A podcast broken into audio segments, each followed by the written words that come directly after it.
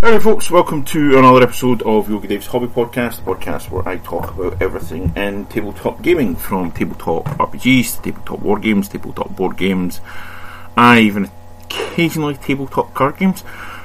Today I am talking to Chuck from the Defenders of Kobold, also known as DM Chuck, and we're going to talk about stuff in RPGs he's played, a little bit about his history in RPGs, and we'll ask them questions, but it's probably just going to be a good talk between us.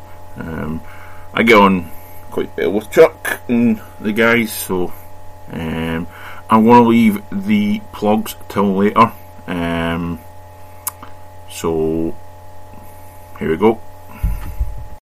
How do folks? I'm here with Chuck from the Defenders of Kobold. How are we doing, buddy? Good, man, thanks for having me on. Yeah, no problem. Had a little bit of technical issues there. It wouldn't be something to do with you guys if there wasn't any technical issues, really. Absolutely, man. We bring the goblins with us. Mm-hmm. So you were playing, was it 5th edition last night? Yeah. We were doing our 5th edition game. My buddy Joe runs it. We alternate every other Friday.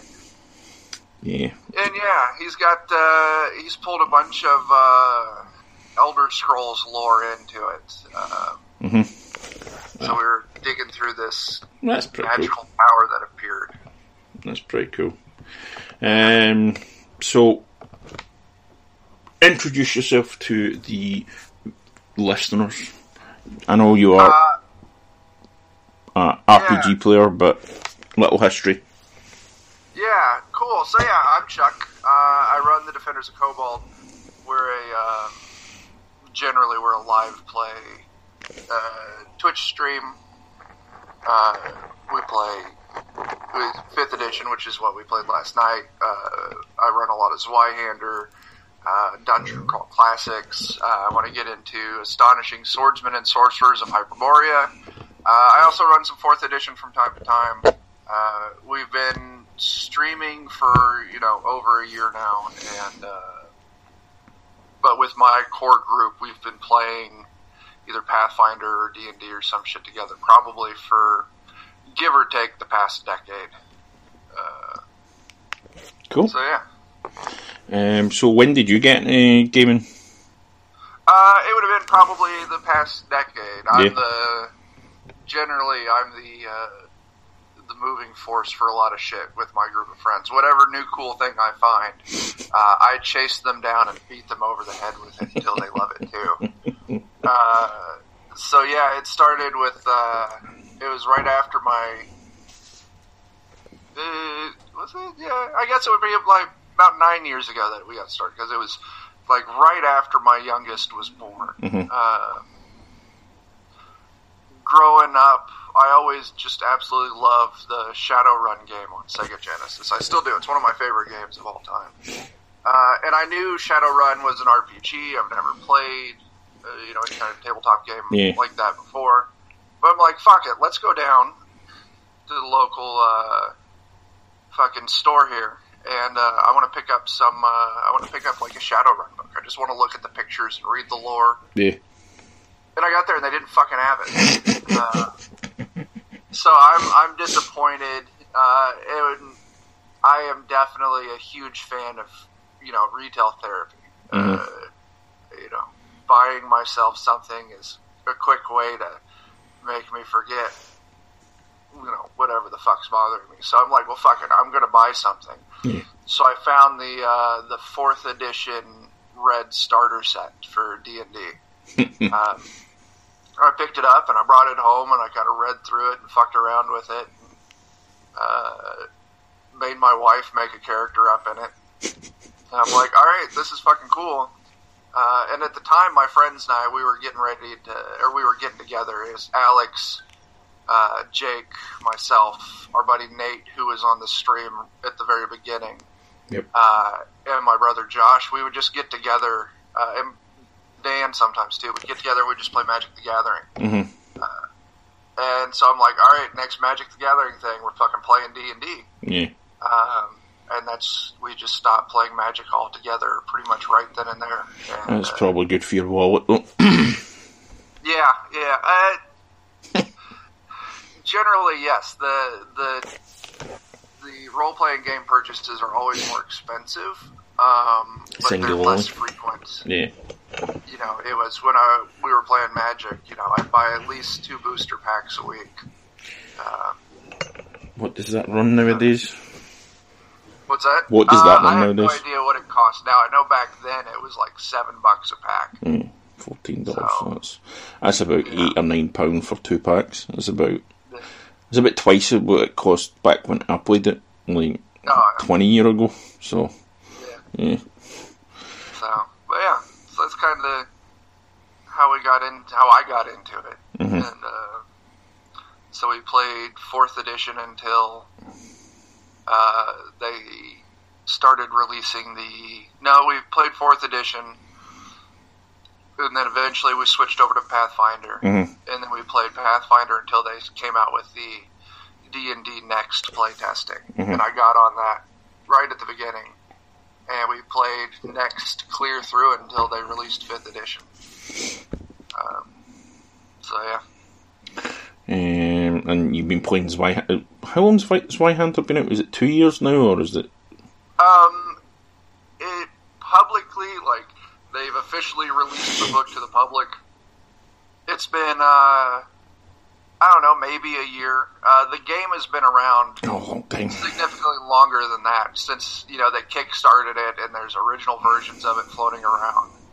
And then it's something that Dan Fox and his crew have been working on for a long time.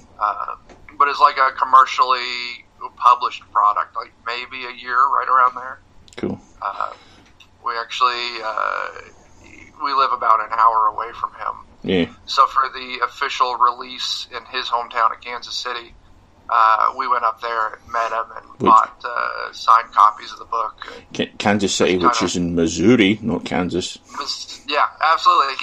He is definitely, yeah, he had a good laugh about that. Yeah, we all did. Yeah. Yeah, so... I think when I first started on the channel, I think it's about 8 or 9 months ago, you were probably playing D&D, and then I think it was Zweihander you were playing next. I can't remember now. My brain is fucking terrible for remembering all that kind of shit. Well, on the stream, we started out playing D&D 5th edition, and it was... Alex and I were running it, and we had the same thing like Joe and I do, is we alternate weeks. And we ran 5th edition for a real long while. And then I kind of... 5th edition is a great game, but I'm just kind of bored with it. Yeah, it's... I've been playing it for so fucking long now. It's just like I want to play other things. So I started getting into Dungeon Crawl Classics, and then I'm like, well, let's run some 4th edition, because that's something we know how to do, and I don't see a lot of it out of there, so we ran a little bit of 4th edition, we ran some Dungeon Crawl Classics, and then I started hanging out with Matt Jowett. He's the guy who runs the Twitch streams for... It was Grim and Perilous Gaming on Twitch. They've just changed the name to Zweihander RPG on Twitch. But he's the Twitch director for the Zweihander crew. So I started hanging around with him online. And he introduced me to Zweihander. I'm like, well, fuck, this is awesome. So I kind of started playing that. Then I met Dan Fox and the crew. And it's like, all right, this is my go-to for now. That happens sometimes, though. You just, you've been playing for something for so long, and then you just, it's like, okay, start playing this, and it just sticks. I mean, absolutely, like, I still think D&D 5th edition is the, you know, the peak evolution of tabletop role-playing game. It has done shit for the industry that no other game could have ever done. And, you know, we're living in a fucking... you know, tabletop role-playing game fucking renaissance right now. We are indeed. Where there's so many fucking great games out there, and it's all thanks to 5th edition.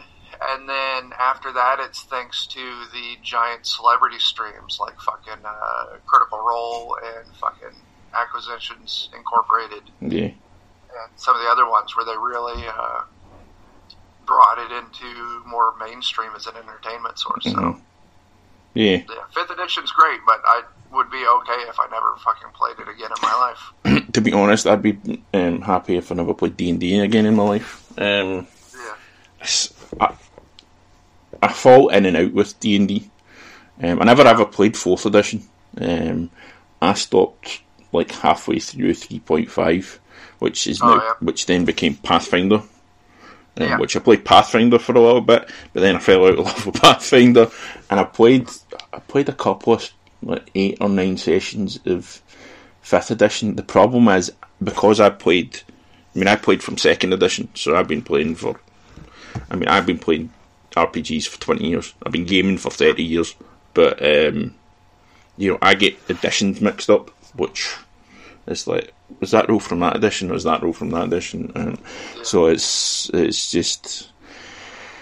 I'm happy to play a whole load of different sets of rules, just because I like the variety. I know I'm writing my own set of rules, but at the same time I'm still playing other ones, because... I enjoy that. I know sometimes I feel a bit stressed out and I go a bit goo-goo on fucking Twitter about it, but it's like, I do enjoy writing it. It's just sometimes it's fucking stressful. But yeah. So you've been playing for 10 years. Have you ever had, and obviously Shadowrun was the first one you thought about playing, have you ever thought about going and actually picking it up online or something like that, and then going having a shot at it? Playing what online? Shadowrun. See, picking up Shadowrun online and then going to play it? No, well, so I did end up buying some Shadowrun books. And I do not like the system. Nope. No, I'm entirely with you there. I ran a campaign, 4 or 5 years ago, and it was 3rd edition, so I think we're on 6th edition now, and I was just like, I forgot how fucking bad this was. I was like, no, not doing that again. I would adapt to Shadowrun World for another set of rules, but... Never ever playing that fucking game again, because the problem is the players I play with, and it's great when they're a writer, but one of them optimises everything to fuck, and you're like, oh well, he can't miss, so everything you throw at him dies. Joe, he grew up playing 3.5, and so when Joe ended up joining the group, Alex was running Pathfinder at the time. And Joe he's one of those players that optimize everything. He's gotten out of the habit. Mainly it's just the group he grew up with, and he grew up, his dad played, and they were min-maxed to the extreme. And so a couple of the first characters he came along with in 3.5, we had to set him down and be like, you have to retire this character, because the rest of us don't get to do anything anymore. And it's, Alex, to build an encounter that would challenge Joe would just murder the rest of us, because, we were, like we do now, we come up with, silly, dumb, funny character concepts, and we just fucking build that and go with it. Be damned if it's effective, but it's fun. And so, Joe came in with, like, some crazy fucking archer that could shoot a ridiculous number of arrows, and each arrow did a stupid amount of damage. I tend to find that you get at least one of them in the group, and sometimes I can be like that, but it's the kind of character that I'm playing gets to that point. It's like, I get that weird kind of, he's become really powerful, but he's really powerful at one thing. He's shit at everything else. which is fine, because then you've got other people to do that kind of stuff for you. Yeah. It's the characters that are ridiculously good at anything. You're like, yeah, that's no fun. That's not. Well, and then the thing that makes it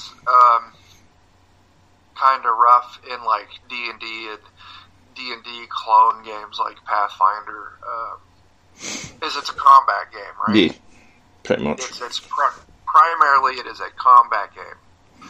But when you branch out into other game systems that do a really good job of balancing the three kind of pillars of gameplay, it's not as bad. Like you said, like we're playing, you know, if we're playing Zweihander, Zweihander does a good job of balancing it. Mm-hmm. He's like, all right, Joe's character is fucking ridiculously good at murdering things, but he's horrible at exploration and he's horrible at social interaction. So it still gives everyone else time to shine. Yeah. But in D&D, the time to shine is usually in combat. Yeah. So. Yeah. That's how I find the 2D20 systems by Modiphius. I like them because they balance everything very well. It's a you have to, especially with like games like Infinity and Star Trek. Yeah, Star Trek, because you're part of the Federation.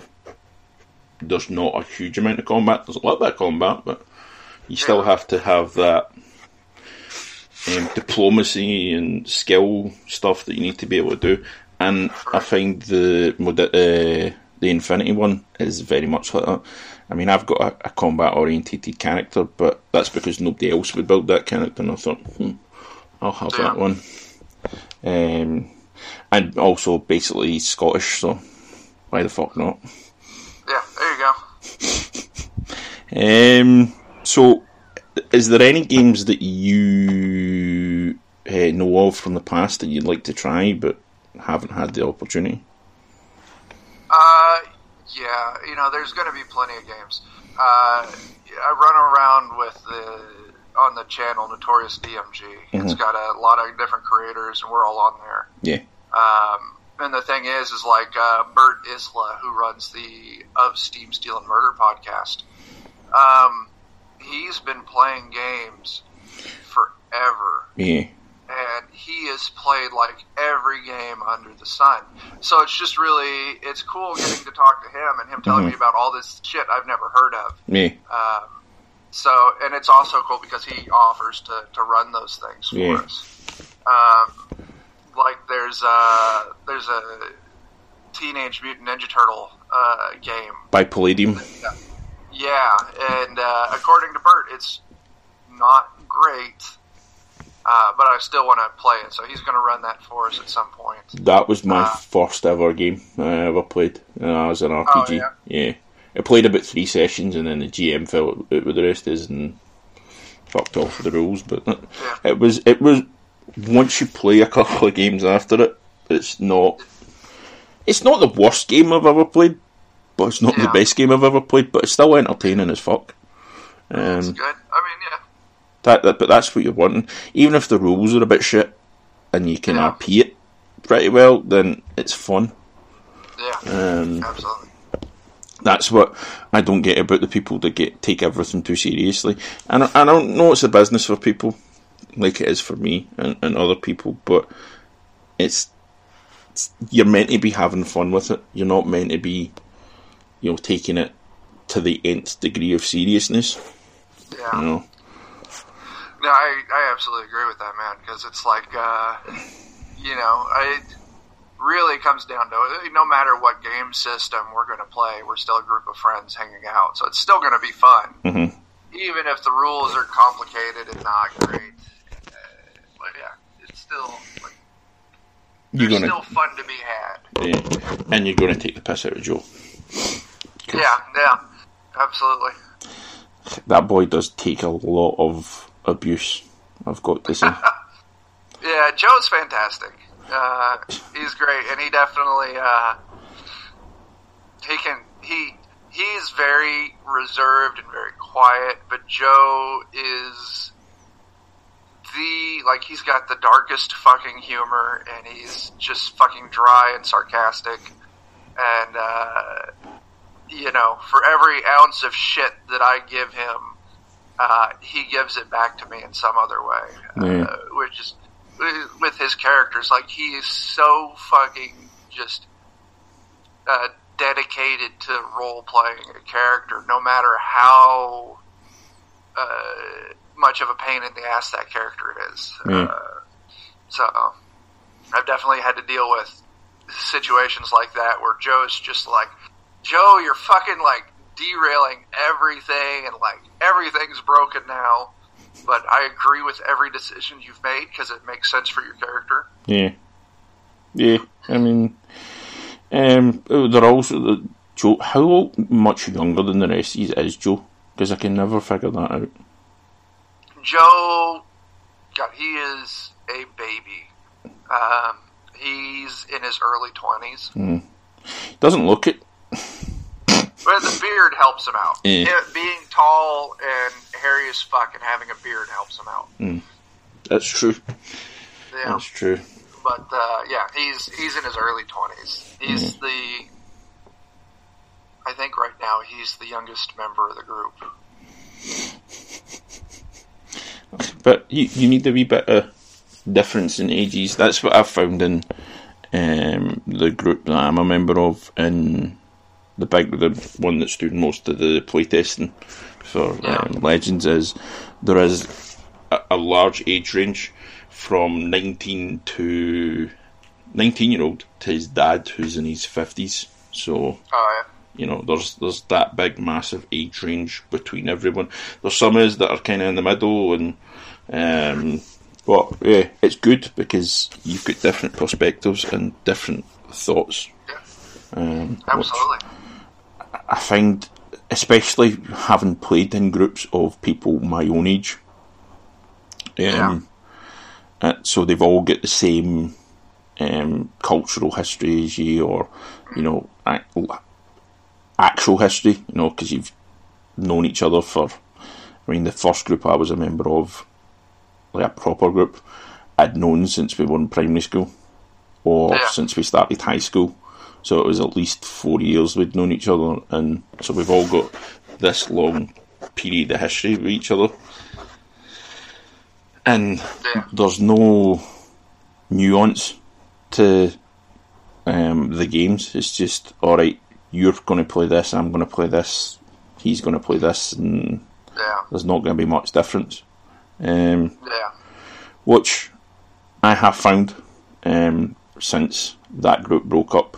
Every group that I have played with that has been good has had ranges, ages, and people had ranges. They would play different kinds of characters, so that's good. You want to say something? No, I was going to say I agree. Of course, our group. I think right now I'm the oldest in the group. Mm-hmm. Jake, he's a handful of months younger than I am. And then I think everyone else is in their mid-30s to late 20s, and then there's Joe down there in his early 20s. Yeah. So, yeah, we're all pretty compacted in age right now. But you've got that little bit of youth injected to say.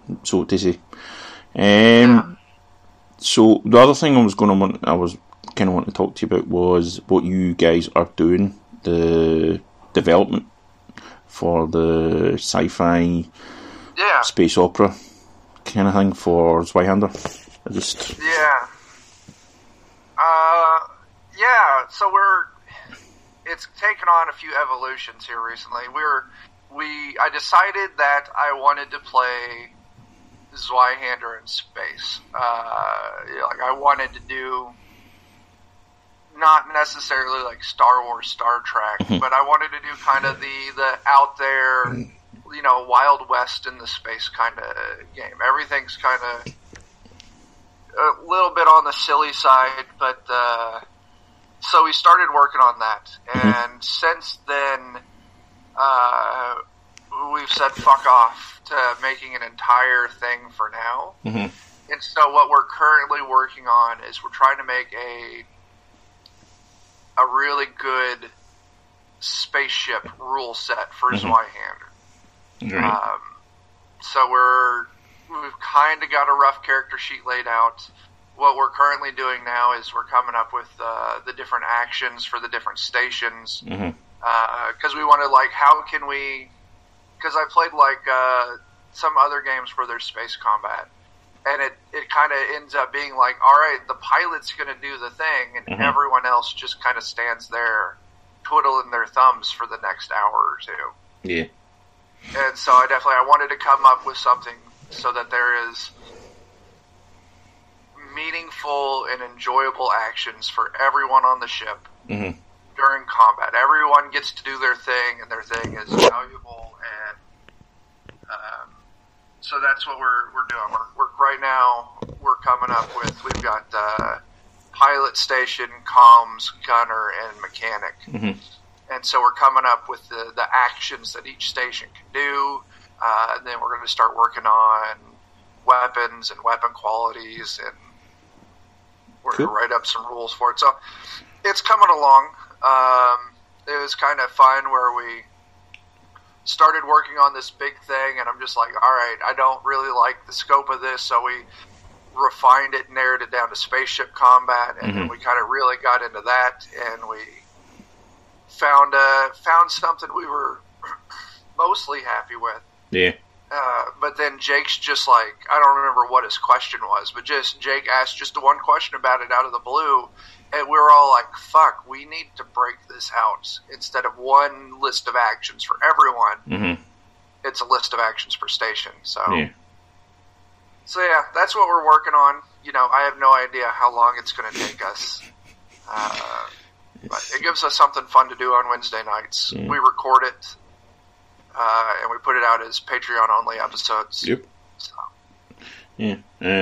I was really looking... enjoying the development side of it, because it's a different kind of development than we're involved in, because a lot of ours is it's over WhatsApp and talking to each other at the club, and there's no like formal sit down and discussing everything, which we really should do.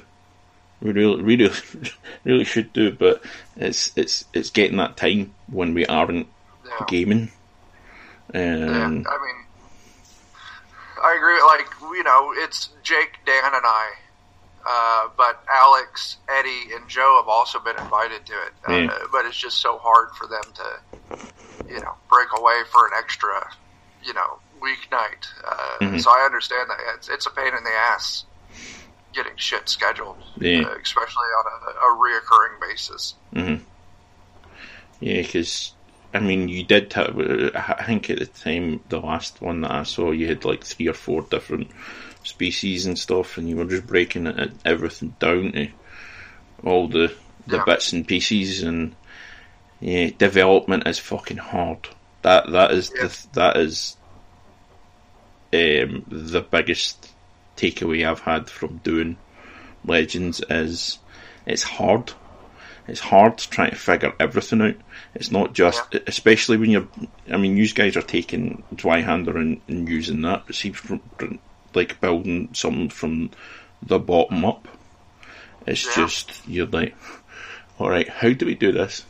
I've seen this, will this work with the game? I've seen it in this game, will it work in our game? And stat blocks. I had the conversation with somebody yesterday or the day before about stat blocks. It's like trying to figure out and codify stat blocks with 4 different people that are writing the rules, and then other people who are going to write a campaign eventually to GM themselves. It's like, fuck's sake.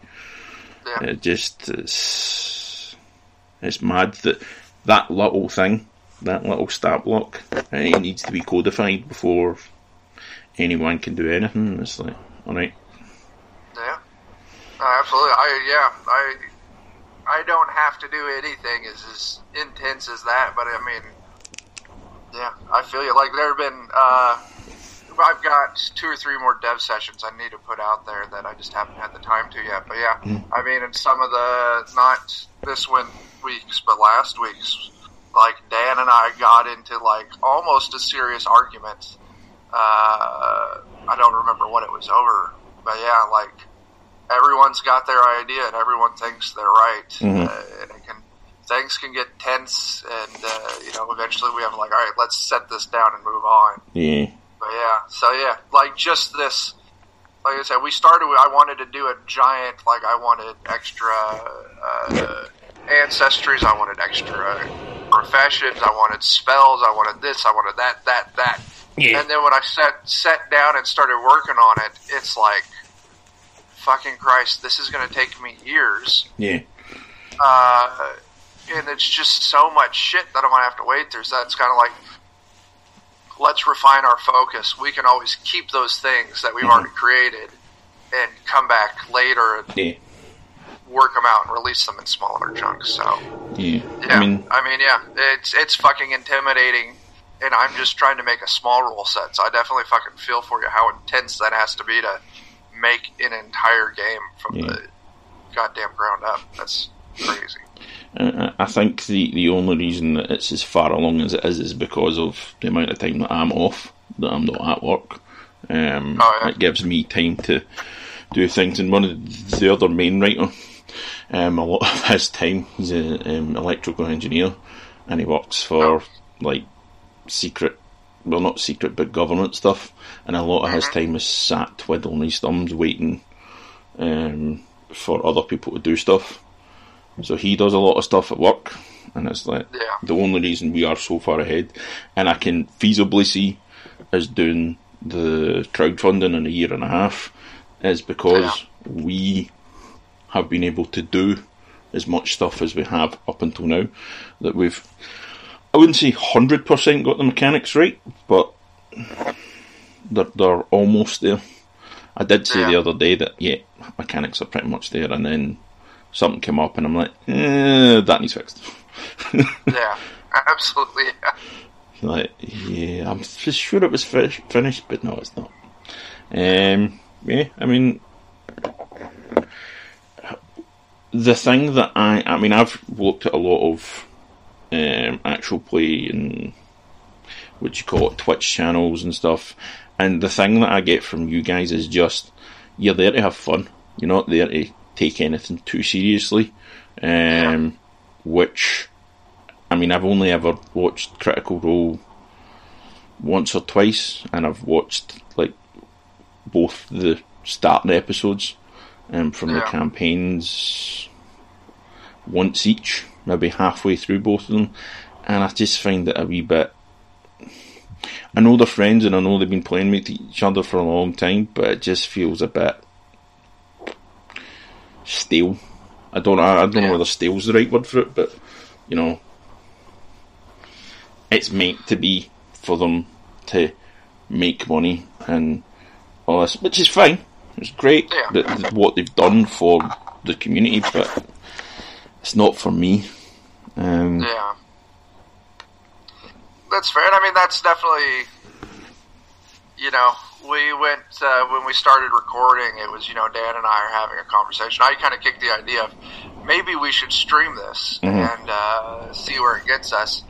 And then finally just Dan's just, he's like, you know, my basement's finally in good enough shape that we could maybe set something up. So I went over to his place during the week, and he and I kind of got the really rough kind of setup we had at the beginning, and then I just texted the group like, hey, this week instead of playing at my place, we're playing at Dan's place. Yeah. And we fucking, it was a surprise to everyone but me and Dan that we were going to be recording that day. Yeah. But it really kind of helped. Like, this is, it's just us just doing what we fucking do. You know, streaming has changed what we do, but we try to make sure the core of it is still us having fun. Yeah. You know, there was when Alex, you know, back in the day, he and I still alternated. There would be days when, before we were streaming, where we would just fucking, because we played in my living room, and we just end up fucking watching stupid YouTube videos the entire goddamn time. We get like 20 minutes of gameplay and watch like 5 hours of stupid YouTube videos. Yeah.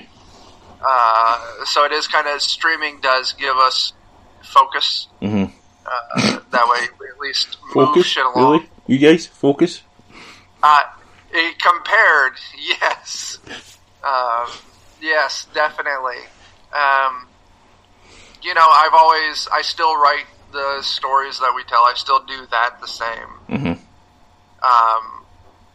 I do. It is kind of nice having an audience there to react off of, because, you know, there's a lot of good ideas that I've taken out of the audience who said, like, oh, maybe this is what's going on, or like, oh, that or that. I'm like, well, it is now. So, but yeah, we try to just, you know, be us, have fun, while at the same time try and make sure we're producing a product that other people will want to consume. Yeah. So, like, we got rid of fucking crunchy snacks. Because, like, we can't be fucking crunching in the microphone for 4 fucking hours. No. And what else did we do? We started, I guess we control what snacks we got. We just tend to, you know, focus more than what we used to. Which, yeah. We definitely, I'm the worst of it. I can get very sidetracked very easily. No, I have, obviously, because I do the podcast for the actual plays for Infinity, and I'm doing them for the playtest as well, so they'll be going up on Patreon for, well, one of them will be on Patreon until we go to publish, and then it'll go onto the podcast, and then the other one's like going to be 4 months behind on Patreon, and I've got plans and stuff, but it's like dice hitting on the fucking table. It's like you can hear it even when it's across the table, and I sit and listen to some recordings, and I'm like, fuck off, man.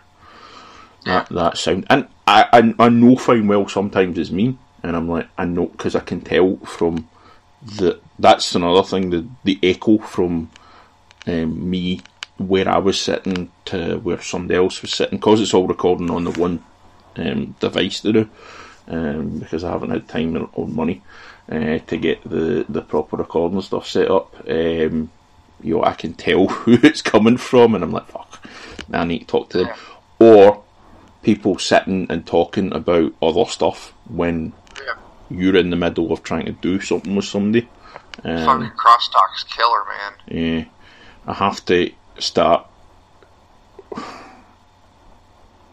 probably within the next 6 months. Start fucking sorting it out so nobody does.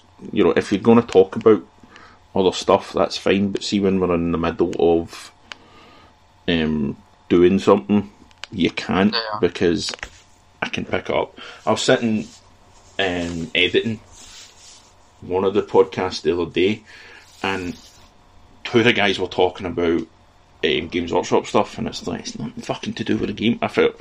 And I wasn't aware of it because I was doing the thing with, I was running through combat with somebody, and I didn't hear it at the time. But see, when you hear it on a recording, you're like, oh, fuck off, man. Mm-hmm. I wish I could take that out, but I can't because I've only got one recording, which is something I do need to sort out, but that's down the road. So, have you ever looked into playing any other like kind of tabletop games, like wargaming or board gaming? No, I mean, I do. You know, I've got a closet full of board games that we would play from time to time. Yeah.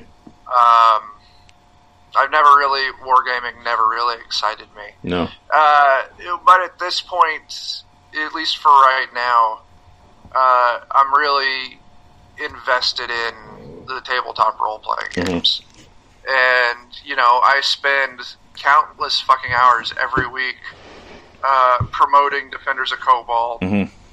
writing content for the Defenders of Kobold, fucking, you know, networking and meeting and talking with people. Yeah.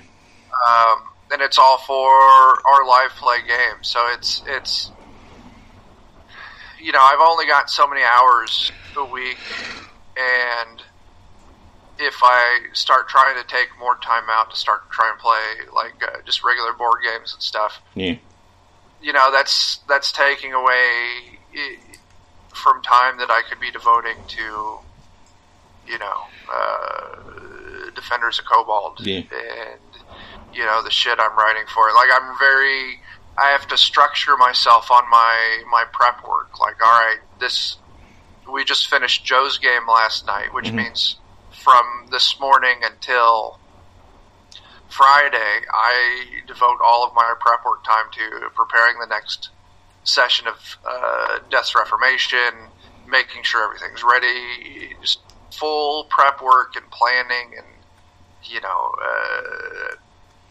I have my creativity is very one track, and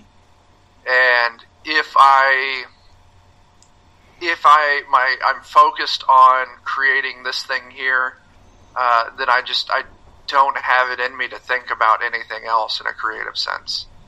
And so it's like, all right, so if I start thinking about, you know, these board games and how we can produce it and how can we make it fun for people to watch and this and this.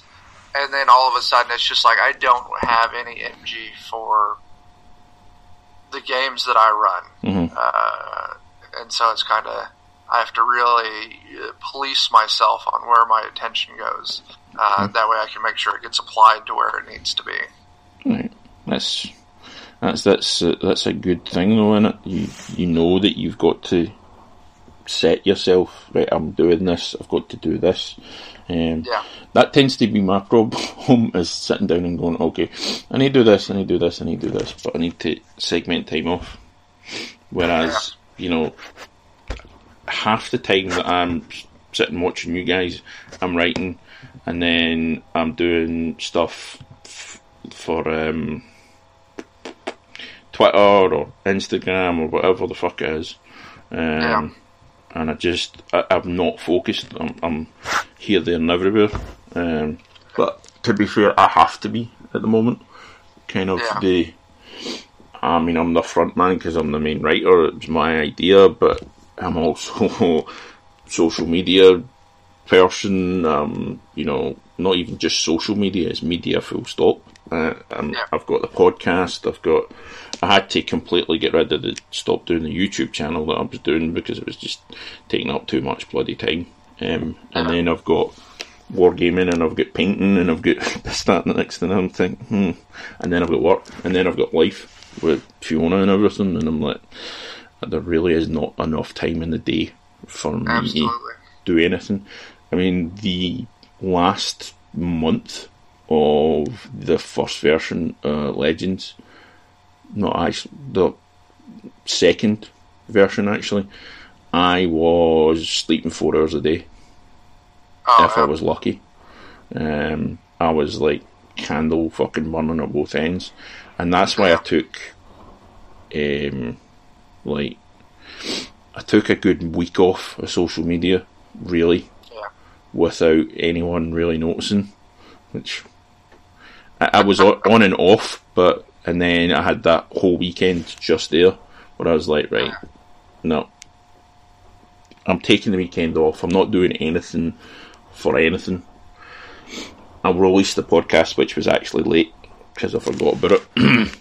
And I was like, yeah, I can't just... I have to take that like little bit of time off because like I was working at night as well. So it was just no time off. You can't let that happen. You just fuck yourself over. Absolutely. So every time I've seen you guys do anything, it's all been theatre of the mind and on was it Roll20. Do you ever do anything with miniatures and boards and stuff? do we know? No. You know, we really started in 4th edition, which is you have to have maps and minis. Mm. And it really... I didn't like it. Mm-hmm. That's the short of it. The problem I had with boards and miniatures was everyone got focused on exact positioning. Mm-hmm. How many squares does this do? How many squares does that do? Yeah. And combat, you know, we would have a simple combat, and it would take 3 or 4 hours because everyone was just so... Generally, everyone was just so involved in spacing and movement, this and that, that it really... It took a lot of the fucking wind out of it for me. Like, I didn't...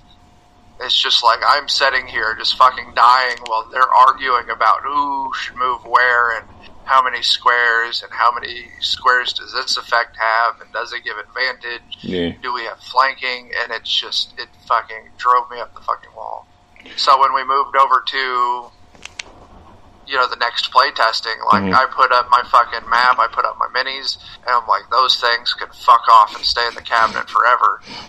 And then we've done Theater of the Mind, and I really enjoy it, and it keeps things a little faster.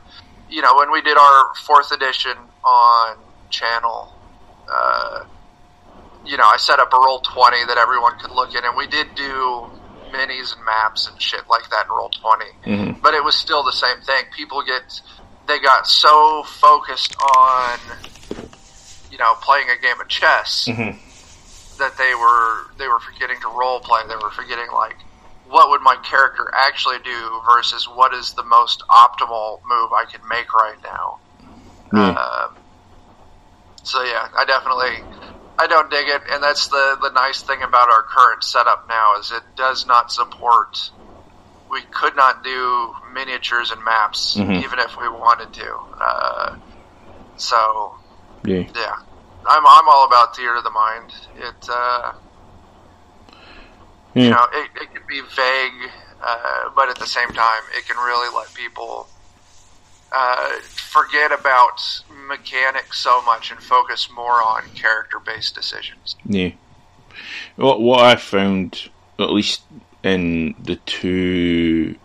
So we did with minis on Monday, doing the Legends, and it's like, right, the distances are, right, it's close enough to fire a bow, but it's not, like, exactly... Like, the squares aren't exactly this... length, so it's just so combat was sped up, and I've played games of D&D 5th edition where obviously it's like, okay, each thing is this amount of, and it's like, okay, this is taking a wee bit too much time, so you have to be able to go, right, okay, you've got this amount of time to make your decision on what you're going to do. Don't take too bloody long because it's gums up the fucking works because it takes so fucking long to do everything, and you have to...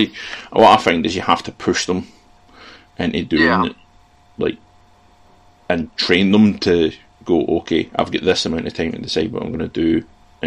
Maybe I should decide while everyone else is taking their turn to do what I'm going to do, rather than arguing about shit fucking for 20 minutes. I mean, yeah, you're absolutely right. And when I ran 4th edition for the Notorious DMG group, it went pretty good because everyone was, you know, we're all dungeon masters and GMs. And so it did win because everyone was planning, this is what I'm going to do on my turn. But, you know, for players, some of my players, they have... They don't start thinking about what they're going to do on their turn until their turn, which it's annoying anyway, but then it's annoying and like, okay, well, let me count squares on top of that. It's fucking killer, man. Can't do it. Yeah. Well, I mean, that's that is why I think... I know why I wanted to start getting other people in the group to GM, because I was sick of GMing every bloody time myself, but also it was like, so they learn what happens when you're GMing, and stop fucking doing it when they're not GMing. So, yeah, I think that has helped with us, because I think we had 4 other people GM that were just players. Because it was just me and one other guy that were GMing everything. So when he was GMing, I was playing, and when I was GMing, he was playing. And I was like, you know what? We're sick of doing this ourselves. Yeah. One of you volunteered to do it, and we did Dark Heresy. It was the first. It was only the guy's second game ever. It's the only time, only second game he had ever played was Dark Heresy, and he GM'd it, and it was fucking fun. Nice. And he did really well. He got really exasperated at times by some of the shit that we did, but you know, it's like, yeah, well, that's what fucking happens. That's what happens when you're GM. But he also had a good way of getting people back on topic. What was it he did? He made up like a list of what's the word I'm looking for? Punishments, basically. So if you fuck around and don't do what you might be doing and take too long to do everything, rolls the dice, the warp drags you into here and something horrible happens to your character. Okay. So you'll not do that again. And it did. It worked that way. And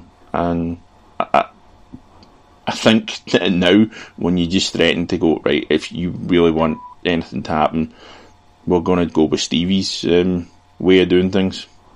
Yeah. And it makes them go, aye, okay, I'll stop doing that. That's, when Joe was talking about he wanted to start DMing, when Alex stepped down, one of the things I told him, like, you know, the primary job of the DM most night is just fucking herding cats, man. Just keep everyone on topic. You know, back when we used to play in my living room, I had a Nerf gun that I kept next to me, and if we were trying to do something and people weren't fucking paying attention, I would just shoot them with it. Yeah. But moving to Twitch, I was told that shooting people in the face with Nerf is frowned upon, so I had to stop that practice. I still had the Nerf gun there for like the first month, and I would just kind of wave it in the air off camera. But sometimes I still wish I had that fucking Nerf gun with, like you said, like the fucking crosstalk. Just give them a pop, and they'll shut up. Yeah. I don't know why it would be frowned upon. Well, maybe not shooting them in the face, but shooting them somewhere else. I mean, I would think that would be not the worst thing you could ever do. I never looked into it myself. Just someone's like, oh yeah, you can't be doing that on stream. I'm like, all right, I'm not gonna fucking argue it. Maybe I should look into it. Bring the Nerf guns back. Yeah. Well, at the same time, as it would probably help. It is entertaining to watch some of the fucking shit that goes on the channel. I know, as a GM myself, I understand the shit that you go through, and you'd rather them not, but I think it would take a little away from the entertainment of the... I agree with you, because it's crosstalk that I think is going to be funny and entertaining. I'll tend to entertain a lot longer than, you know, two people sitting there trying to whisper to each other about some video game they were playing. Yeah. It's like, all right, that's not cool, but like Alex is really great at this, where he'll see someone do something silly and he can't help himself. He has to mention it. He has to make a joke about it. You know, shit that's going to be funny, that the table can be involved with, that viewers are going to enjoy watching. Yeah. Like, yeah, I'll entertain that because it's fun. But yeah, it's just, you know, people just being rude and trying to have side conversations unrelated. And, you know, I have to fucking remind people, like, hey, everyone's got a fucking lapel on. Yeah. If you whisper, we can still hear it. just as well. Yeah, you have to mute it. You can't just... Well, and that's the thing, too, is we don't mute our mics anymore. Yeah. Because of all the times that you kept on forgetting to unmute them. Yeah, that's it exactly. Yeah, we started with one snowball mic in the center of the table, and then we switched to room mics, mm-hmm. and now we're on lapels. And it's with the lapels, we had this great idea, when someone gets up to go to the bathroom, we'll just mute them. Mm-hmm. But then, everyone would get involved in the game, and come back and wouldn't ask to get unmuted, and Dan would be playing the game, and he wouldn't, remember to unmute them. Mm-hmm. And so I'd listen back, I'm like, that's great, Jake was muted for like an hour and a half. Mm-hmm. So it's just like, new rule, don't fucking mute anything. Yeah. And we've got Crown Royal bags that we just set the microphones on, so it doesn't pick up as much table noise and shit. Yeah. That's good. But, yeah.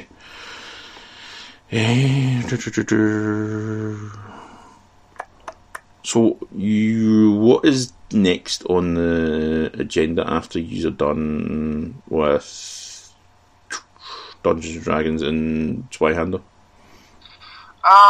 So what's next on the list? Well, right now, I'm trying to assemble a group to play the Dark Trails funnel. Dark Trails is a Dungeon Crawl Classics, based game. It's based on the rule set. It's the Weird West, so it's set after the American Civil War, but it's got a lot of like Cthulhu mythos like thrown in there. Mm-hmm.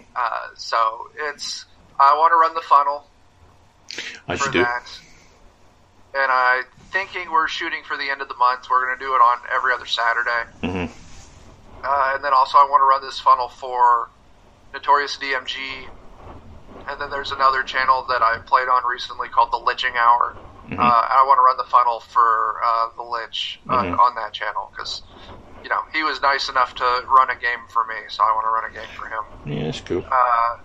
So that's up next. I also want to... There's Astonishing Swordsmen and Sorcerers of Hyperborea. Mm-hmm.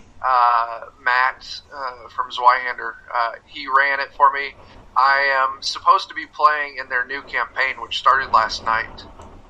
Just scheduling shit, and they had to play it on a night that I had one of our games. Yeah. But moving forward, it's going to be on Saturdays alternating our Dark Trails game. Cool. So I'm going to be playing that. I'm playing the wizard Otis Scobbs, I think is the wizard's name. Mm-hmm. Then what else do we got? Shit. Next up, after we finish up Death's Reformation, I think I'm going to go into another Zweihander campaign. Mm-hmm. Unless just another system really grabs me, but I like Zweihander, and I really love that the people who made Zweihander are so goddamn cool. Yeah. And then, we get to go hang out. A couple weekends ago, we were up at Dan Fox's place, and he ran a game for us. Yeah. We've had them out at our place, and we've ran games for them. Yeah. So I think just off that, I want to keep playing Zweihander. Mm-hmm. And... I'll kind of throw in other games as I can. Yeah. So we'll... Joe, I don't know about Joe. Joe, he really loves... Mm-hmm. That was loud. Joe really loves 5th edition, and I have been trying to twist his arm so much to switch to a different system. Yeah. And he's been resistant so far, and it's... his game, he should run it in the system he wants. Yeah. But I've got all the PDFs for Pathfinder 2. Mm-hmm. We've got Dungeon Crawl Classics, which I don't think he's too excited about. He's a little more excited about Hyperborea. Yeah. He likes Zweihander, but he wants the high end kind of crazy spells that you get with D&D. Yeah. So that's kind of it, Dungeon Crawl Classics, Hyperborea, more Zweihander, probably more D&D. I've got, we I backed the Against the Dark Master Kickstarter. Yeah, I saw that. I really wish I had been able to afford to back that, because that looked fucking cool. Yeah, it's a clone of Rolemaster, and I don't know shit about Rolemaster. I've never played Rolemaster. From what I remember, everyone complained that it was a bit hard to play, but it's like... everyone said that about the Middle Earth roleplay, and I played that a couple of times, and I was like, it's not that fucking hard. Yeah. It's a bit mathy sometimes, but... So, I want to play that eventually. I guess also I've got Mutineer Zero that's calling out to me. I've got... oh, shit. What's that other game? Legends. I got Legends calling out to me that I need to play on the stream. Yeah, we can wait till it's ready to go before we talk about that one. Yeah, when you're ready, man, I would love to fucking get together, corral some of our players so you can run it for us and we can put it out there on the internet so everyone can see it. God, what was that other game I was going to play? Forbidden Lands. I want to play some Forbidden Lands. Was it Savage Worlds? Or was that a separate system? That's a different system, I think. But then also, there's the Tiny D6 system. Matt, he's... the last time I was on... Was it the last time or the time before it was on DMG, you were talking about doing that? Yeah. He said it's a really great system. It's kind of... Character creation is non-traditional, which he says is really amazing. It's, there's no classes or anything. You just kind of pick features to build your character. Yeah. And with that, you can get so granular on character builds. You can make anything. And I really want to play that. So I don't know. There's so much shit. I've got more games to play than I'll ever have time to play. Oh, you've become one of us. Yeah, absolutely. We are all like that. I literally have PDFs and old books and shit. I mean, I played Middle Earth roleplay like 3 or 4 times, and I would really love to play it again, but I don't think I know anyone that would really want to play it, like, for an active campaign. I'm like, yeah, okay, fair enough. But it's, like, there's so much shit I've got. I want to do Starfinder at some point. I think what they did with Starfinder, they then took into Pathfinder 2.0 second edition, with, like, the character creation and stuff. So I want to play that before I even think about doing Pathfinder again. The thing is, there's so much time spent working on Legends. It's like, right, I mean, we play twice a month playing that, and then we've got Infinity, and then we play one other time a month. And we've got, like, a 4-week rolling thing, and it's like, everyone else is like, I'm RPG'd out, I can't be bothered, and I'm like, I want to play another game of this. No. Yeah.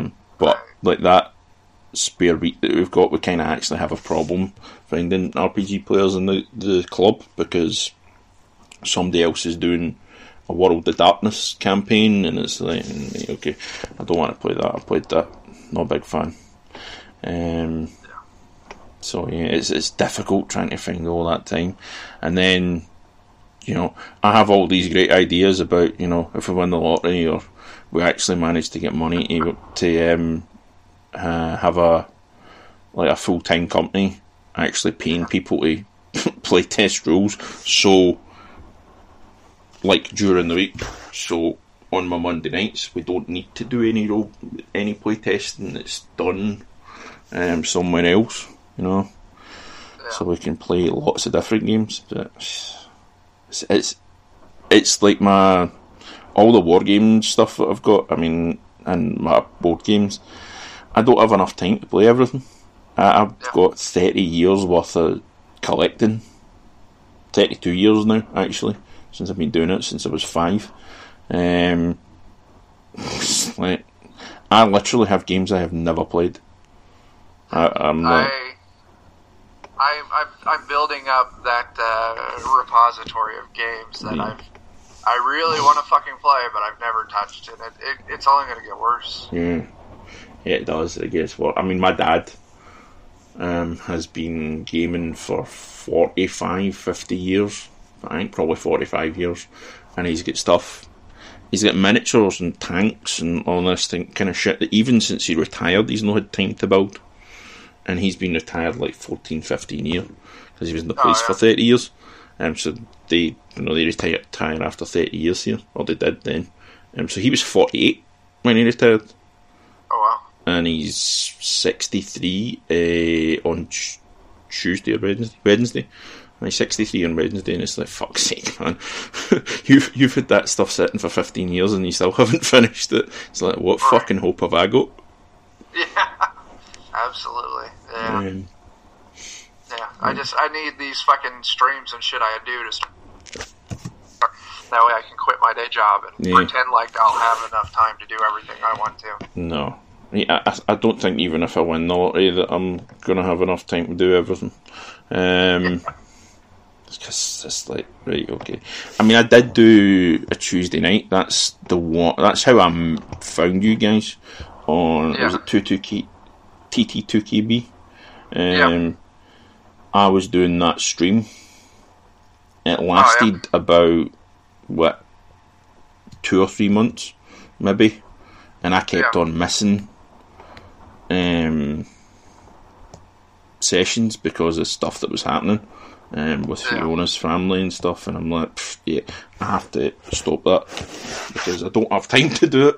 I would really love to get back into doing that again on a Thursday night, but obviously with life and work and everything, I've only got so much time to do stuff.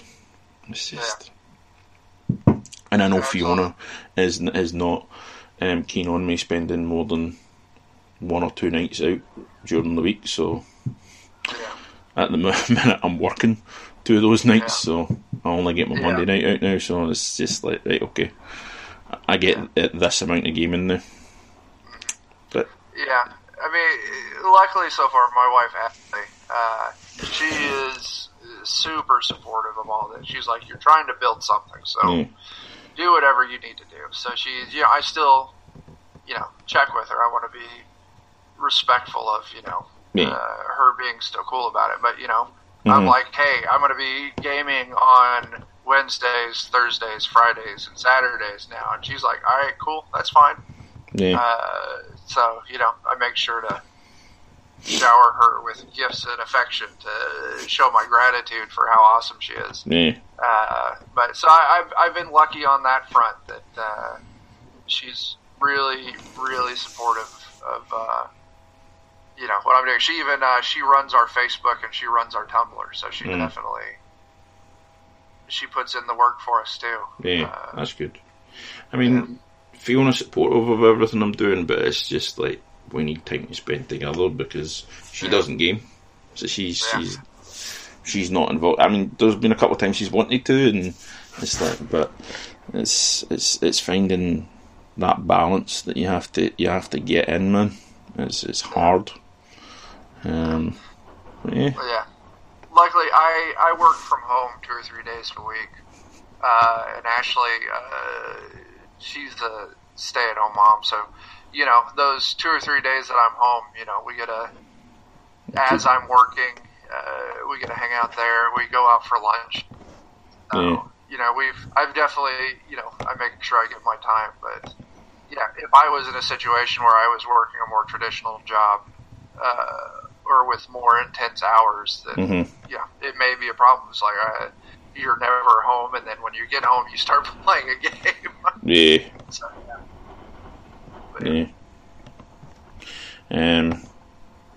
I mean, I obviously I'm working from home and working on the door at the weekend, so I am home, but she's not home. And the days that she is home, I don't get to work. It's not that I don't get to work. I need to take that time off myself. I know that. I've cleaned that. I do a wee bit of Twitter, a wee bit of Facebook, and then don't do any work. I'm just like, nope, keep that separate.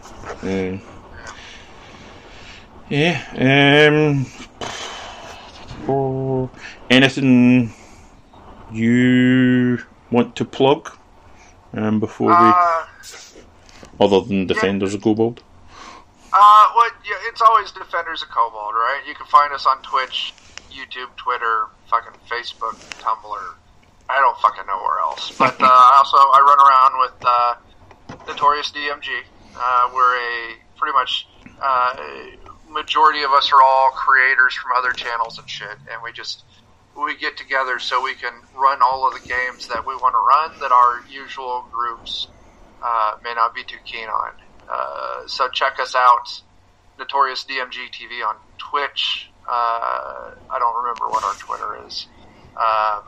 We play fucking everything under the sun over there. And then also, if you're supposedly, I'm playing in a game every other Thursday on the Zweihander Twitch called Blood, Sweets, and Laudanum, where I play the forest hippie Kozel. But it's been months since we played that.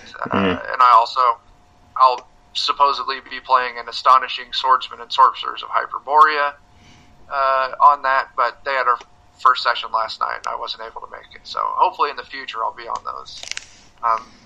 So that's generally where you can find me. Check me out, you know. Yeah. Mm-hmm. Right. Thank you for coming on the show, and I'll talk to you again. Yeah, man. It was good. Thanks for having me on. There you go, folks. That is the sit down with Chuck from the Defenders of Kobold.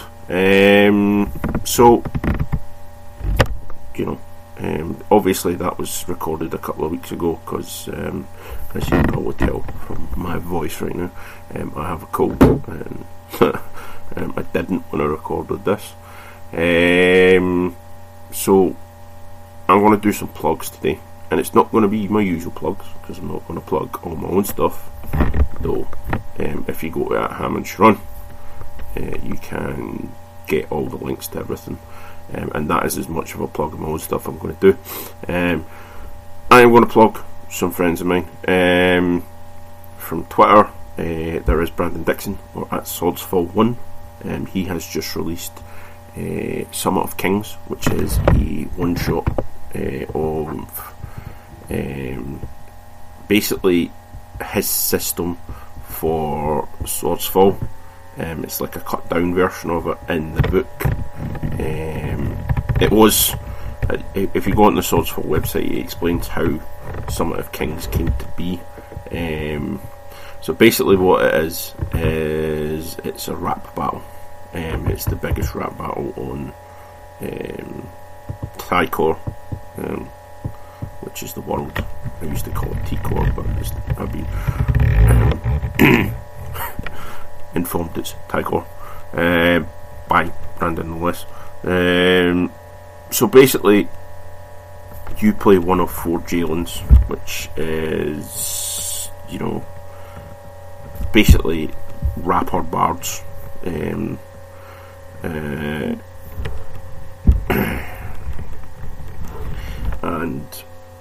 what they do is there's an annual Summit of Kings to become the best, to become the wordsmith, which is the best Jalen in the whole of Tikor. So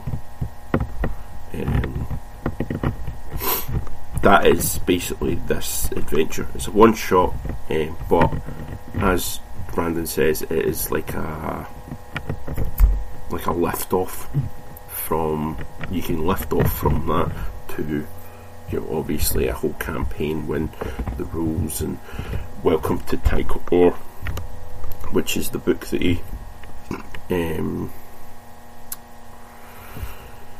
they kickstarted last year. Yeah, this time last, around about this time last year, he kickstarted that, and you know that has, it's basically with the Jailens, they're trading barbs back and forth with a huge crowd around them, and that's like, it's like a rap battle, but obviously these guys are like the heroes and the what have you, of the world of Tikor. So it was released on the 18th of February, so it's available right now from the Swordsfall website, which if you buy it from there, the man Brandon gets all the money, Dex.io and Drive-Thru RPG. And I would recommend going through Swordsfall and also sign up to his website and, you know, get into all the stuff that's on there, because a lot of interesting stuff, because he's integrated everything. So he's integrated all the stuff that he did for Patreon, his shop, you know, he's all of the bits and pieces that come with Swordsfall, including the World Anvil. I mean, the World Anvil, it links to the World Anvil, but you know, a whole integrated stuff within the website, and it's really cool.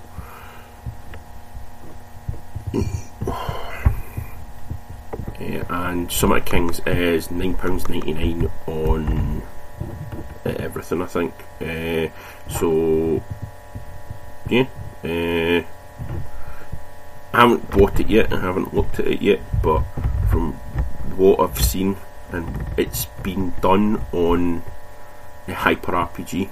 So if you go on to Hyper RPG's YouTube, they did the Summit of Kings. They did a playthrough of it a couple of months ago, I think. It was really good. I highly recommend you watching it. Maybe after you buy it, but maybe before you buy it as well, so you know what you're getting in for. The next one is from Nicholas Masyk, who is from Canada. He is the man behind Monkey Paw Games, and he has a Kickstarter out now called Unconquered. It's a Bronze Age sword and sorcery and sandals and sci-fi tabletop RPG game. That's got an infinite universe. It's got a whole load of features which are pretty cool. It's pretty rules light, but there's a lot of tables and stuff that help you build not only your character, but like the world that they inhabit and all the rest of that kind of stuff, which is pretty cool. I will unfortunately not be able to Kickstart it, but when it is possible, I will pick it up. But there's 21 days to go at this moment in time, so there's 20 days to go as we talk. He's halfway through his goals, so if you go on and Kickstarter and search for Unconquered, help him out. If I have money, which I might actually, because of my birthday coming up, I will be pledging some money towards it. If you want to follow him, he's at Nicholas Masyk, so NICHOLAS MASYK at Twitter, and it's Monkey Paw Games. Next is POC Gamer, Graham Barber, who, as you know, has helped us out with Legends, Ham and Sharon. So basically, he has released an experimental XP and leveling guide for D&D 5e. It says on it, the world's most popular fantasy RPG, obviously, because he can't. It's got the wee 5e symbol down at the bottom of it, but yeah, you can download that off itch.io if you just type in POC Gamer on the search bar. You should be able to pick it up. If not, you can go to his Twitter page, and it'll have the links to it. Also, if you go on his website, he's got a bit about what he is working on right now. It is a new world that he's going to put together. It's a system agnostic world, so unlike with Legends, where the world is integrated with the system, though with a lot of work you could take the world and put in anything, and we probably will do that at some point, but right now world is dependent on the system. With his, with what he's doing, he is integrating like everything. So he's going to export it in a PDF format. He's going to have maps, loads of stuff. So that'll be pretty cool. Excuse me. If you want to help any of these guys out, I think they all have Patreons, off the top of my head.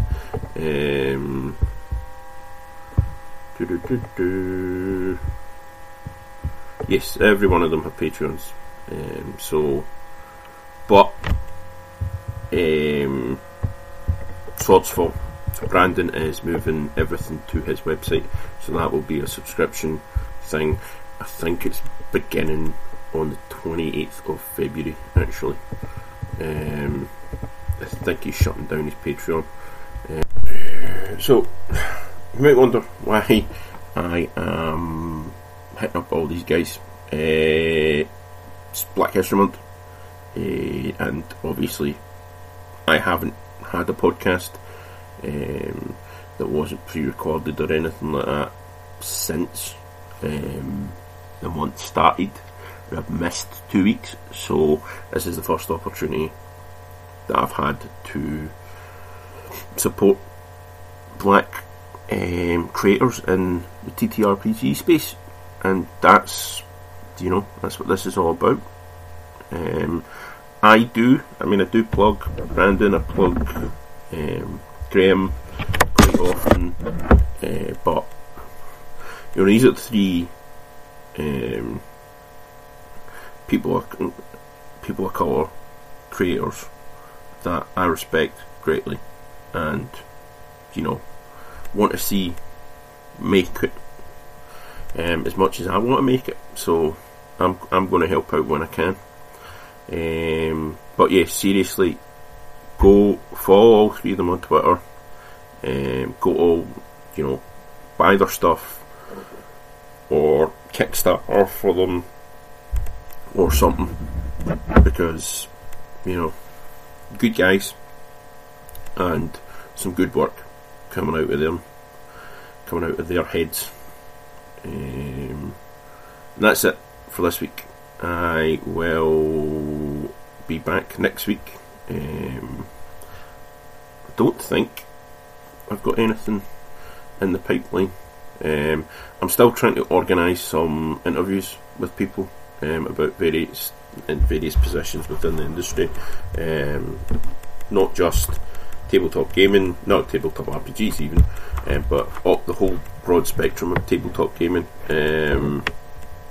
I want to sit down and speak with people from everywhere on the strata. I'm going to try and get Dan Fox, excuse me, to sit down and speak with me. Obviously with Chuck, I did it on a Saturday. It was kind of early on a Saturday. There is a 6-hour time difference between me and those guys, so it's kind of difficult fitting it in if they don't have it the time in their day, like their actual day, getting it done at the weekend, because obviously I work at the weekend.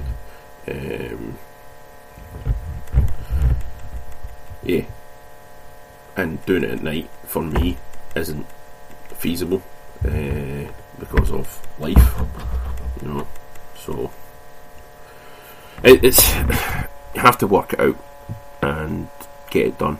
I like sitting down and talking to different people. I mean, that's what, 5 or 6 interviews I've done with people. You can probably tell me better than I can, but that's 2 already this year, this new season. I want to build on that and keep on adding more people, diversifying it as well. I mean, Maisie, how often do you hear somebody talking to a translator from within the gaming industry? and about their experiences. I haven't come across it yet, but I'm sure there is somewhere. And it's such a different experience that she had from, say, somebody who's a designer, a purely designer. So, you know, I'm enjoying it. Also, when the thing that Chuck and that are doing is available, I will let you know. And I think that's it for me today. I shall say good day and happy hobby.